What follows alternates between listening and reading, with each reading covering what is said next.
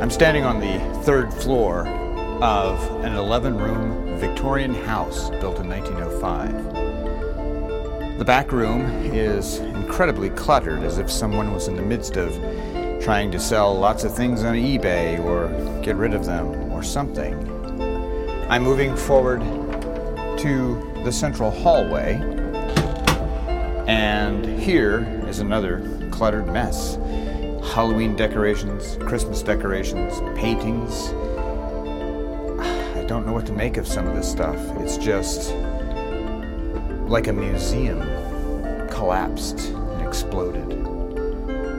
Going through to the front room of the third floor, well, it looks like another sort of uh, the same thing.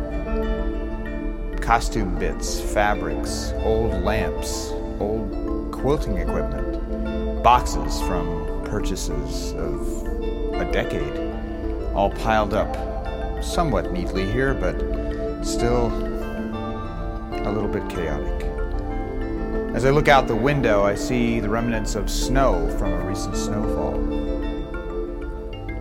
It's melting now, but it'll be a while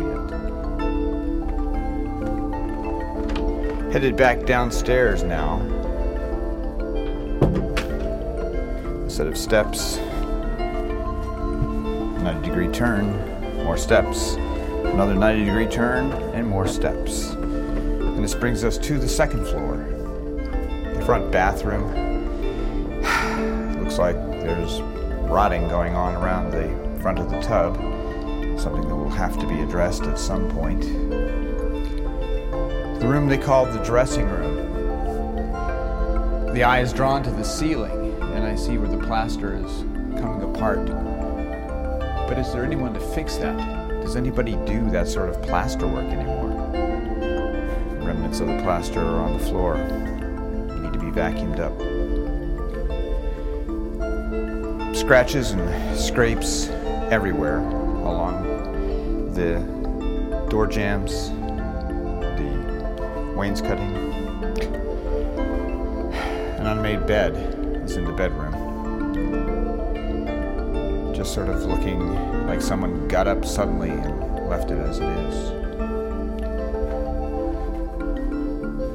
Back to the craft room. Things boxed up, waiting to be sold or gotten rid of in some way. Lots of. Is there a better word than effluvia? Just stuff everywhere. Organized, but chaotic for someone who doesn't know what it is or how to deal with it. A strange back bathroom. The light illuminates the fact that there's tile on the walls and the ceiling. It looks like it's upside down, except there's carpeting on the floor. Why would you put carpeting on the floor of a bathroom? It's not the first time I've seen that, though. Walking down the hall, glancing into the guest room, looking pristine now, waiting for a guest. Not sure when the next one will be. Heading down the main grand staircase, one might call it. Five steps and then 13 steps. one for each year of the occupancy of the person who lived here. The hallway, the runner that just won't stay straight. Keep trying to straighten it out. It's straight now, but it won't be the next time someone walks on it. The sitting room, the parlor, mixtures of old furniture and new, bookshelves that hold old books and others that hold DVDs. Looking like there's some sort of parallel dimension that collided and the old and the new blended together. The living room, 55 inch TV atop what looks to be an antique table. Other antique looking things. Again, next to real antiques, a treadle machine for sewing, decorative plates, a Christmas garland never found its way back into storage. Heading around the long way into the dining room, a single placemat in front of one of the chairs.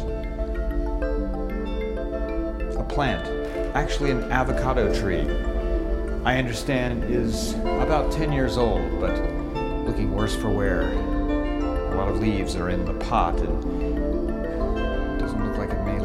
much longer, perhaps not through this winter.